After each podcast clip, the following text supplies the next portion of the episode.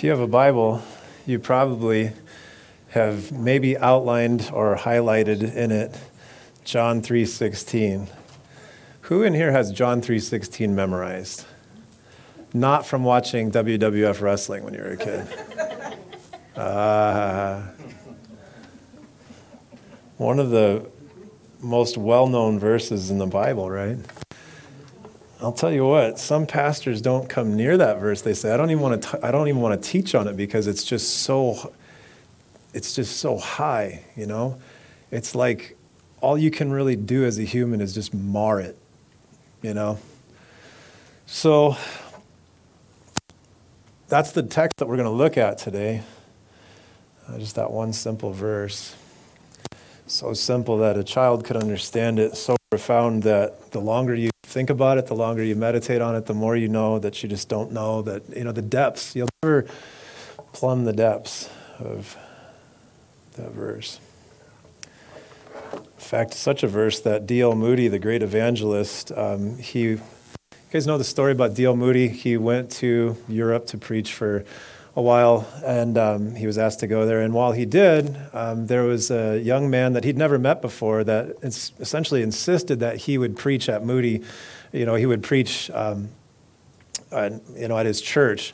Um, he never met him before, and he says, "Well, while you're gone, you know, I'll preach at your church." And he, um, you know, never met the guy, but then he says, "Okay, well, go ahead and and and preach." And he came in, and while he there, um, he he taught, you know, I don't know how many weeks in a row, but when Moody got back, he asked, said, "How is this guy? You know, how, how is his preaching?"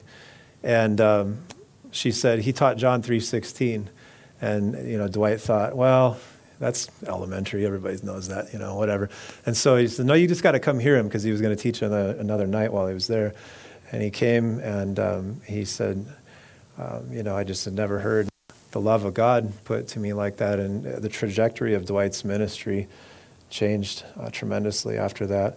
In fact, that text, um, that pastor that was filling in for Dwight, he taught on that every night that he taught. And he said, "I'm just going to keep teaching it until it sinks in, until you get it," you know. And so it's a very profound text. You should listen to some of Moody's sermons on that text, you know, after he had that experience. It's good. You can find a lot of them, audiobooks and stuff. So the greatest gift. Um, I just want to welcome everybody that's watching online uh, tonight uh, to Calvary Chapel here. Those of you that are watching online, I'm glad that you're with us. Um, I'm glad that you can participate in the way that you can. Nice time of year with friends and family here. And um, I love the exchange of gifts.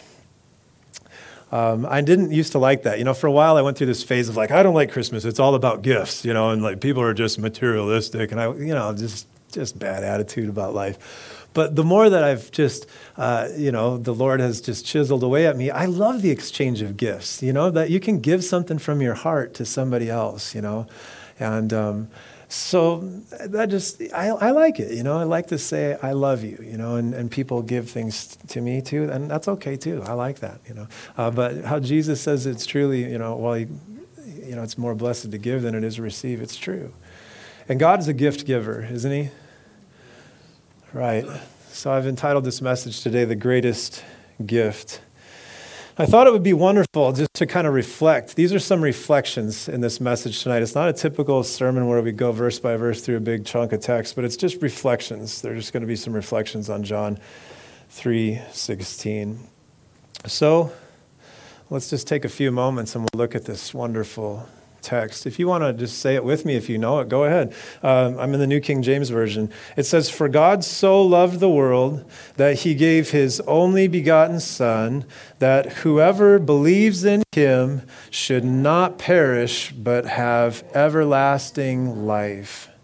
I love the verse right after where it says that Jesus didn't come to condemn the world, because, uh, but he came to save the world. That's a good verse to memorize too. Get the next couple verses in there. If, you know, add that to your to your memory verse. So, John three sixteen. Here's a few things that we're going to look at um, as we go through this text.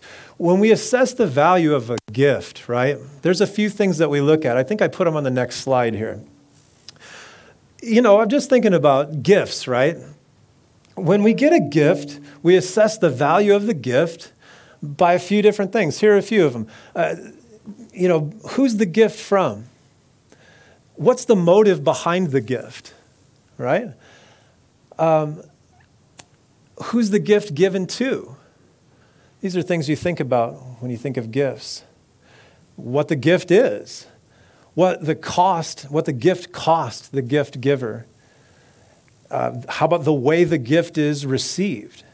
And maybe the problem that the gift fixes. My wife likes that. She likes practical gifts. So what problem this gift fixes. And then lastly, what the gift produces. We see all those things in that one verse, those twenty-five words. All those things talk about this great gift, this gift of salvation. Let's talk about the first one, because of whom the gift is from. That's why it's one of the greatest gifts, is because of whom the gift is from. I have memories of uh, growing up on the farm as a kid. And for a while, my mother and I lived on the same property as my grandparents, right? And I remember Christmas morning, I would get right out of bed and um, if I even slept, because sometimes I didn't sleep, I was, you know, you want to catch the reindeer and everybody in the act, right? You know, and see, well, you're eating the cookies, man. You're taking the carrots. So I'd spring out of bed, though. I'd sprint across the snow-covered gravel, uh, gravel driveway, and in one leap, literally, I would skip all the stairs, pass all the stairs on their deck, and I would bolt into the house, sprint across the living room, and I would slide like a baseball player, like right underneath the Christmas tree, right? And then I'd be looking at the presents, and you'd go right to the tag, right? Because you want to see like who it's from, and, you know, and who it's to. You know, I admittedly, I probably just wanted to see who it's to more than anything else in that day, right? And you look at the tag, and this one's from Grandma. This is from Grandma and Grandpa. This one's from your mom. This one's from Santa. But this gift that we're talking about, if you looked at the tag, you'd see this gift is from God. Look at it there in, in John three sixteen. I don't know if you want to go back to that other slide in a second. I don't know. If you guys have the verse memorized, you can just pull it up in your brain. But it says, for God, those two words uh, that start that verse, for God, that's who the gift is from. The maker of heaven and earth, the all-powerful, all-knowing, unchanging, unchangeable, absolutely pure, holy, righteous, Judge of the universe, the God of eternity, to Adam from God. Now, what about the motive behind the gift? The next two words in John three sixteen. A gift is great, right? You know, this gift is great because of the motive behind it, right? Look at what it says. For God so loved. That's God's motive in giving this wonderful gift. You know, many today think that God is like distant. They think that he doesn't care about them. Some people even think that God hates them. I talked to a lady on the north end one time when our church used to be up there, and she said, it was at a barbecue outside, and she says, I'm reluctant to go into a church building because I think God might just like strike me with lightning, you know, and she was serious, you know.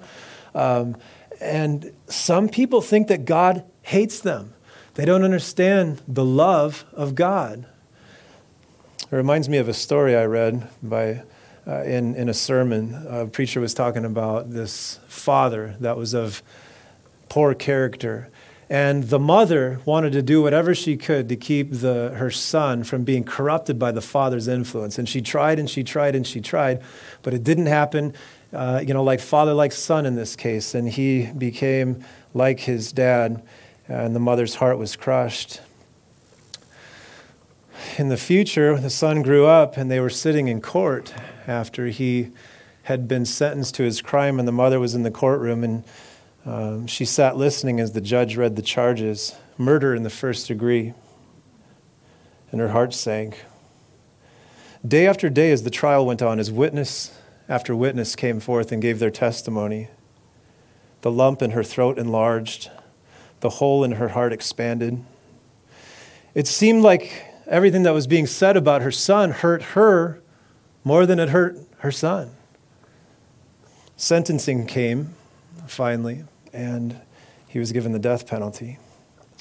So the courtroom just erupted in applause, cheering. Justice had been served, everybody but the mother. She begged for another hearing but was denied. The time came for the execution, and she begged for the body, but that was also denied. This was back in the day where they buried the body in the prison yard when they were executed. A short time before her death, her wish was to be buried next to her boy, which was also denied. But you see, this mother wasn't ashamed to be associated with a murderer because it was her son. Now, that's probably the closest thing on earth that we can see to the love of God. Closest thing is a, would be a mother's love. You know, fathers run out, family members turn on you, friends, all this other stuff, but the love of a mother.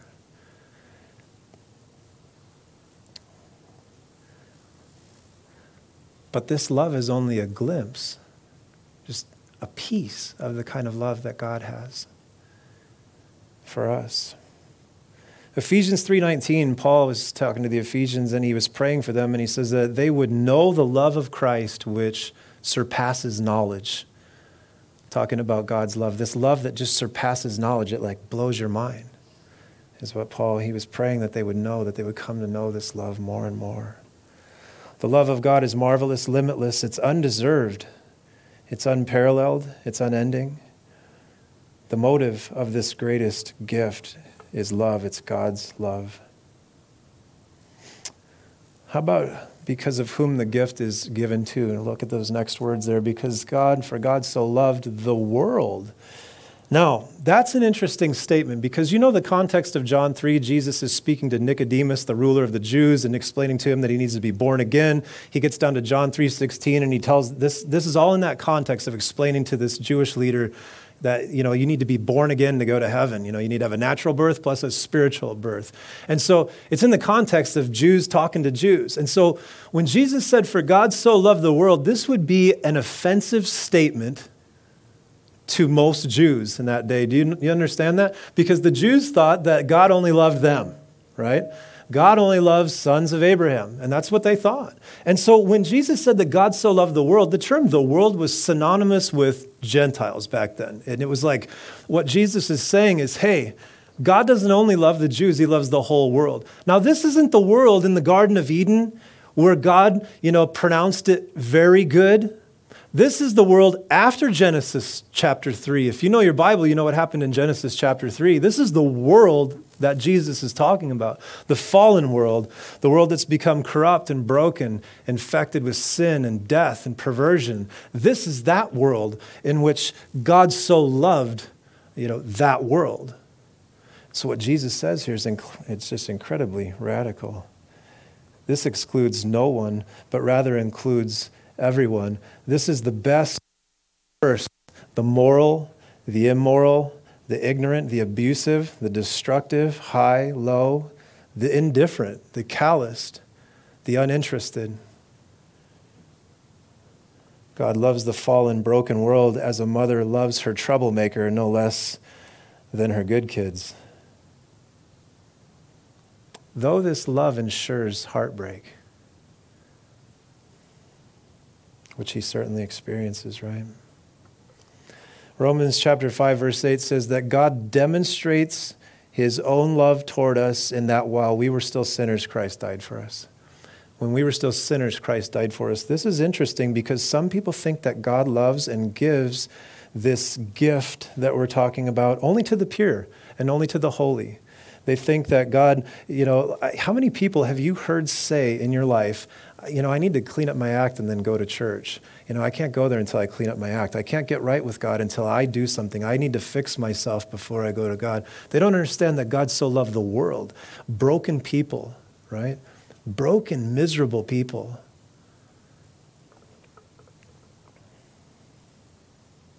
The tag on the present says, to the world, from God. Now, how about this? Because of what the gift is, it goes on and, and says in this wonderful verse, it says uh, that he gave, he's a gift giver, he gave. But what did he give? He gave his only begotten son. You remember the Old Testament account of uh, Abraham and Isaac. This term only begotten, it's used in the Septuagint, which is the Greek translation of the Old Testament for the, you if you don't know what I'm talking about, the, the Old Testament was written in Hebrew, and then it was translated into Greek by some Jewish scholars. And um, in there, this term, this only begotten term, was used to describe Isaac, Abraham's Uh, son. It's interesting, Abraham had two sons, right? But God, when God, you guys know the story, um, Abraham had been promised a son, and he he had went a long time, no son, no son. Eventually he's old. I mean, he's like a hundred, he's in his hundreds, and eventually that promise of God uh, comes true in his life after much heartache, faithless moments, and everything else, right? And he has a son, and then God says, he says he wants him to do the unthinkable. And he says, Abraham, I want you to take your son, your only son, and I want you to offer him up as a sacrifice.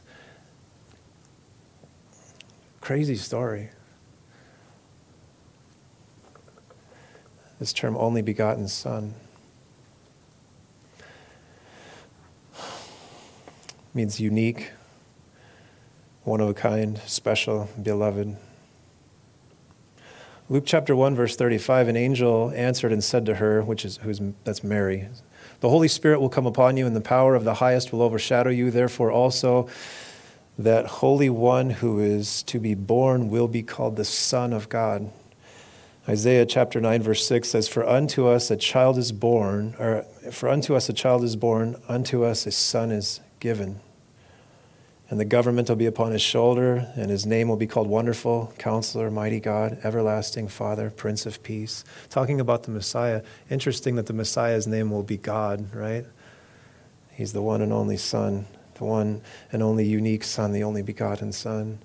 Romans chapter eight, verse thirty-two says this, talking about God, He who did not spare his own Son, but delivered him up for us all.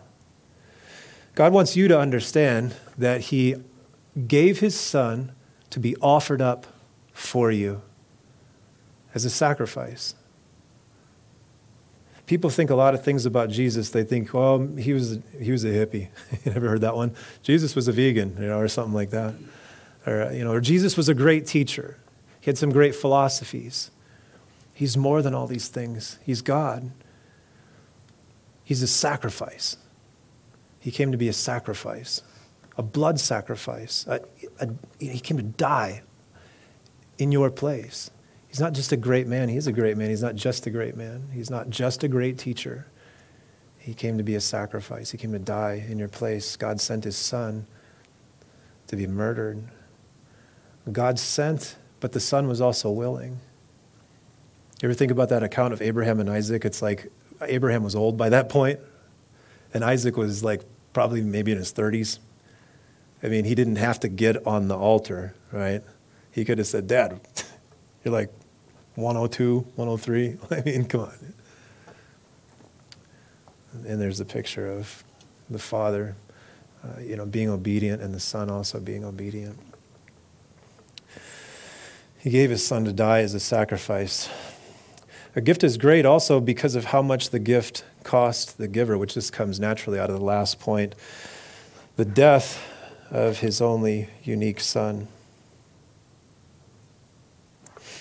I remember one year I wrapped up, uh, one Christmas memory, I wrapped up a pair of my mom's shoes, um, a bunch of coat hangers, um, some candles off the coffee table, ah, boy, I, and some other things I've since forgotten. And um, gave them to her as Christmas presents, right? And uh, I can't exactly remember her reaction, uh, but I'm sure she appreciated the thought.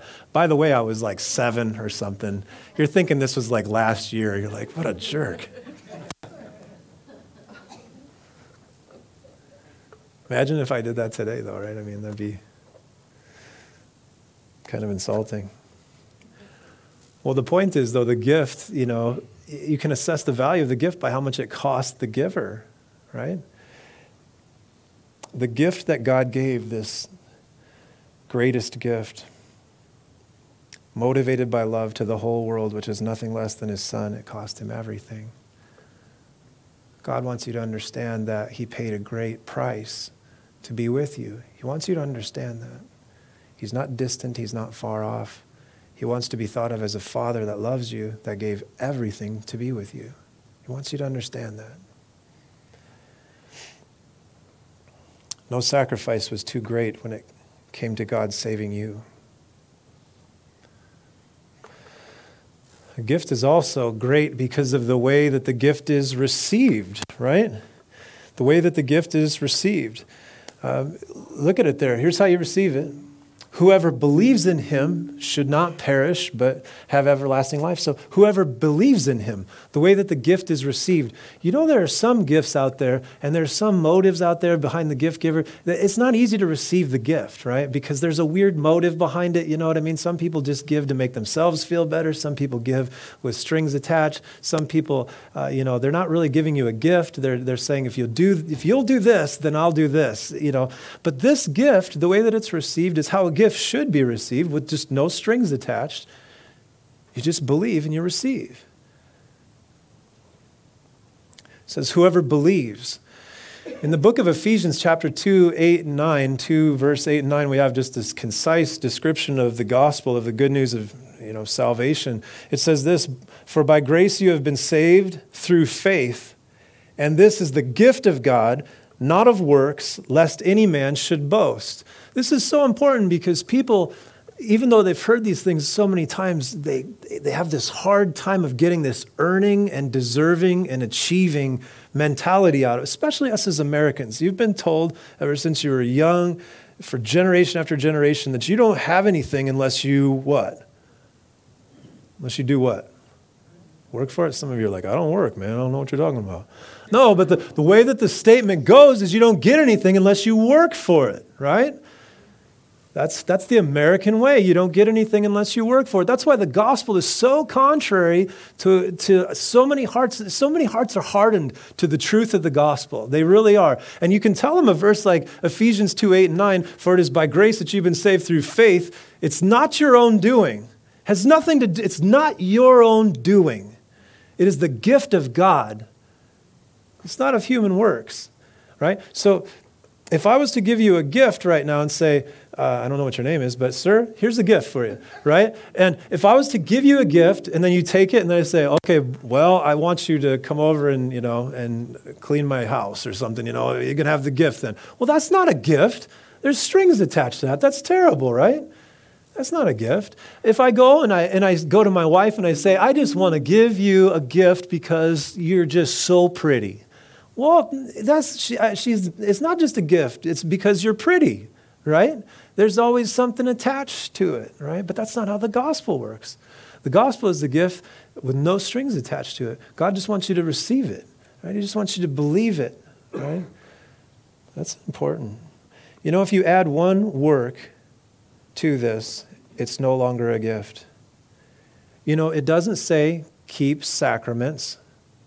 It doesn't say believe and perfect your belief by keeping sacraments. Doesn't say that. Doesn't say believe and get baptized. It doesn't say believe and read your Bible every morning at the same time. It's good to read your Bible every morning, at any time. But it doesn't say believe and do anything. Once you say believe and, you've perverted and corrupted the whole thing, right? We, my wife and I love to go to this coffee shop where some good friends of ours, and we like to take them juice, right? And we're doing this like grace experiment with them because uh, the dude used to be a pastor and his wife's a Christian, and we're doing this grace experiment. So we will give them juice, you know, uh, like we have a juicer, make ginger juice and, and celery juice and all this stuff. It's really good for you. And we'll give it to them. And then they'll go, and the guy will, he's cute, you know, and he'll take it and he'll go, oh, that's so good. And then he'll look around his coffee shop and he'll be like, and he'll try to give me a cookie and stuff. And like this reciprocity thing kicks in of like having to give back. And we've been doing this for years back and forth with each other. And then they'll give us a whole pan of, we like these protein bars that they make. They're so good, man. I mean, they don't have any added sugar or anything like that. They're so good. Oh my goodness. Oh yeah. And then, so then we'll take the pan home and then Aaron will be like, well, we need to take them some juice tomorrow. And it's like, isn't it so weird?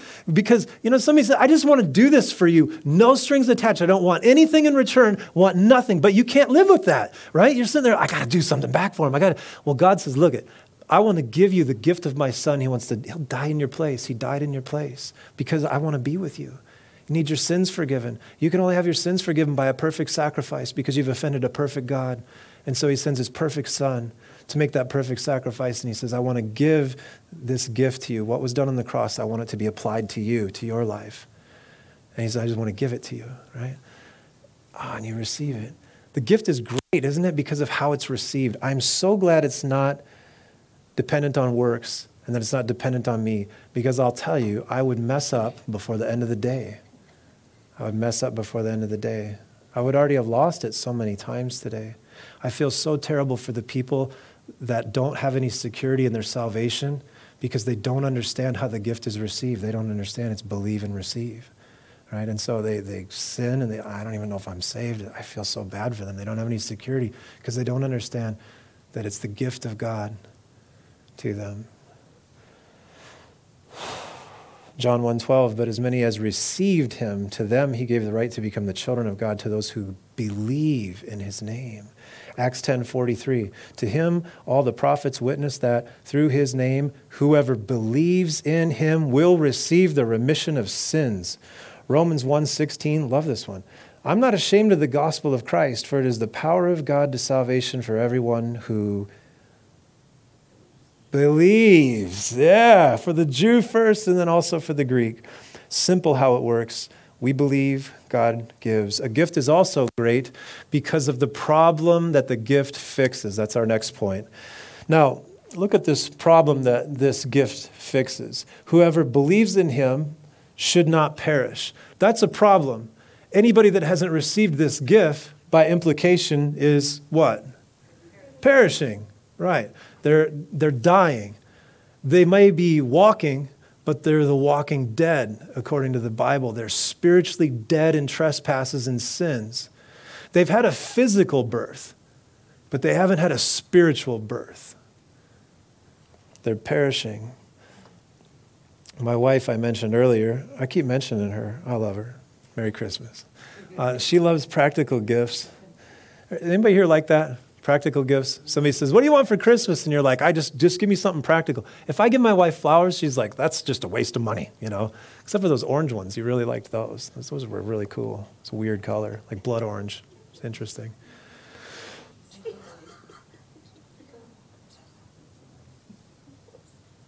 This gift is incredibly practical. I mean, without it, you're going to die. Without this gift, you're going to die. First Corinthians one eighteen says the message of the cross, the message of this gift that we're talking about, is foolishness to those who are perishing. But to us who are being saved, it's the power of God. Second Thessalonians chapter one, verse nine says, these shall be punished. He's talking about the people that blatantly reject Jesus Christ, that they know full well what they're doing and they reject. They don't want anything to do with this stuff. He says, they shall be punished with everlasting destruction from the presence of the Lord and from the glory of his power. That's a verse that pastors get embarrassed about in twenty twenty-one, but it's in the scriptures nonetheless, right? The gifts of man, philosophy, psychology, they may be helpful, but they're unlike the gift that God gives. They will merely walk you to the grave with some flowery thoughts, but even so, you're perishing. Ephesians chapter two says that apart from this gift that God gives, that you and I are dead in trespasses and sins. Second Peter chapter three, verse nine says, the Lord's not slack concerning his promises, as some count slackness, but he's long-suffering towards us, not willing that any should perish, but that all should come to repentance. This gift fixes a very practical problem. Romans six twenty-three says, the wages of sin is death, but the gift of God is eternal life in Christ Jesus our Lord. Finally, a gift is great because of what the gift produces. And look at it there, that he should not perish, but rather have everlasting life. Everlasting life is not merely duration of life. It's not merely quantity, it's quality of life. In the book of, what is it, Second or First Timothy? Is it First Timothy or is it his brother, Second Timothy? I'm just kidding. I love that joke. I don't know if anybody else likes that one but me. But Paul says this, he's talking about he's talking about widows in this context. You guys remember the verse? He says, look, somebody that lives, he says, a gal that lives for pleasure is dead already, right? You know that to be true. If you're living for self, if you're living for your appetites, if you're living for your worldly possessions, if you're living for your worldly pursuits, you, you know, you're dead already. You know what I mean? It doesn't satisfy. It's like drinking salt water every day. It doesn't get you anywhere. You know, you know that. There's an emptiness. You can have every single thing. Has anybody ever experienced that? You've had every single thing that you could think of, but you're empty inside? You ever had that? I spent years like that. Years like that, and I couldn't figure it out. I mean, I was so blinded that I just go to the next thing, you know, and to the next thing, until eventually I was like, I just don't have any more things to go to. Why am I so empty? I made a list of goals. I achieved the goals. And I'm like, well, why am I so empty? It's because you're missing everlasting life. And maybe you're sitting here today, you say, that sounds like my life. I always think, you know, I get these moments where I think this is empty. Maybe you're missing everlasting life. This is something that this gift produces. Not only a duration of life, not only that you'll live forever. Do you know the Bible says that whether you're saved or not, that everybody's going to live forever? You guys know that? That's terrifying, to, to be honest. You know, I mean, if you think about how many people are rejecting Christ, that they will experience an eternity of that. You know, the emptiness now that people feel without Christ is a taste of what it will feel like forever, you know. The Bible says clearly that whether you're saved or not, it's the destiny of all humans to live forever.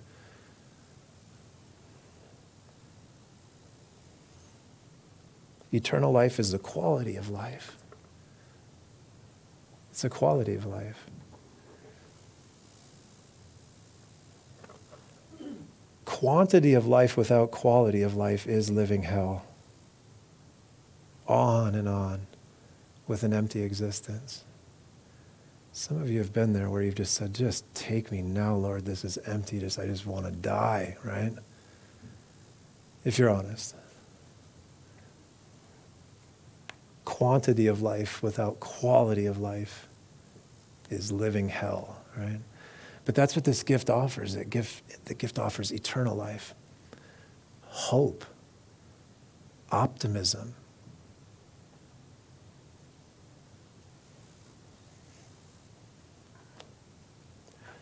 A perspective beyond, well, you you know, you live and you, then you die. You, I was going to say that other statement, you eat and you Pay, you know, you, you live and you pay taxes and then you die or whatever, how those go. Those maxims of the world that we live in. Eternal life.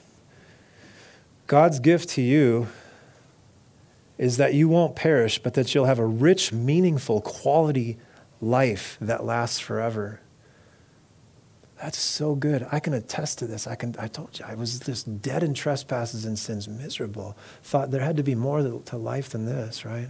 And I can tell you with certainty, since I gave my life to Christ, I, I mean, since I received this gift, I can tell you, I have never said once in twelve years that there's got to be more to life than this. That's never come. That's never come up. I've never felt like that. If you're born again here today, you can attest that you know what I'm talking about. If you've opened the gift that God gives by faith, you know exactly what I'm talking about. If you haven't opened this gift, that's my prayer for you tonight, is that you would open yourself to Jesus Christ, that you would respond. God is working on your conscience. You're hearing these things. My prayer is that you would open your heart to Christ. He wants you to have a rich, meaningful, quality life. Lasts forever. Interesting paradox, isn't it? That Christ had to die so that we might live. It's a bizarre paradox. I can't wrap my mind around it, but I can tell you that I, I've lived it and I'm living it. I know it's true. So, the greatest gift, right? Because of whom the gift is from, the motive behind the gift, which is love. Whom the gift is given to, the least, the last, the greatest, the worst. What the gift is, nothing less than the only begotten Son of God. What the gift cost the giver, it cost him everything. The way the gift is received, just by faith, by belief and trust. Not just believing God exists. Everybody, you know, anybody with common sense looks at the creation and says there must be a creator. That's not what believing means. Believing means trusting in him as the one and only way for your salvation, that you're lost without him, that he's, uh, you know, he's the way, the truth, the life. Trusting in him, giving your life to him. The problem that the gift fixes, the problem of perishing, and what the gift produces, everlasting life. Just in conclusion, just these are just some of my reflections I've been having this Christmas here. You know, if anyone is lost, it will not be because God does not love them. It will be because that they have resisted the gift of God. And he does love you enough to give you that choice.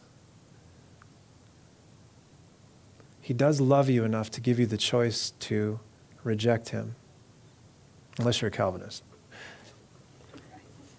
I had to lighten it up a little bit, I'm sorry. Listen, if anyone is lost, it will not be because God does not love them. It will be because that they rejected the gift that God has given to them. Just because they just chose with an act of their will and they said, I don't want anything to do with it. That's how people get lost. You know? If anyone lives an empty life, it will not be because God does not love them. It will be because they resisted the gift of God. If anyone leaves here today filled, grateful, joyful, and content, it is because they know. It's because you know that God loves you and because you've received the greatest gift. You know, in conclusion here, double conclusion, I'm a preacher, right? So you say in conclusion and then there's another conclusion and it's like, you know, landing a plane. This verse has twenty-five words in it, and I think this may just be a coincidence. We're talking about an English translation here, right? But twenty-five, right, it's an odd number, so that, that means there's an exact middle point, doesn't it? There's a center if there's twenty-five. What do you suppose is the exact center of this verse?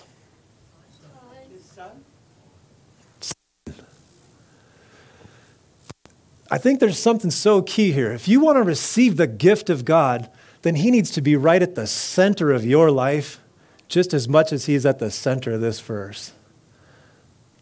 So, Heavenly Father, that is my prayer here today, God, that if anybody has not said yes to you, Father, that they would receive your love just here and now.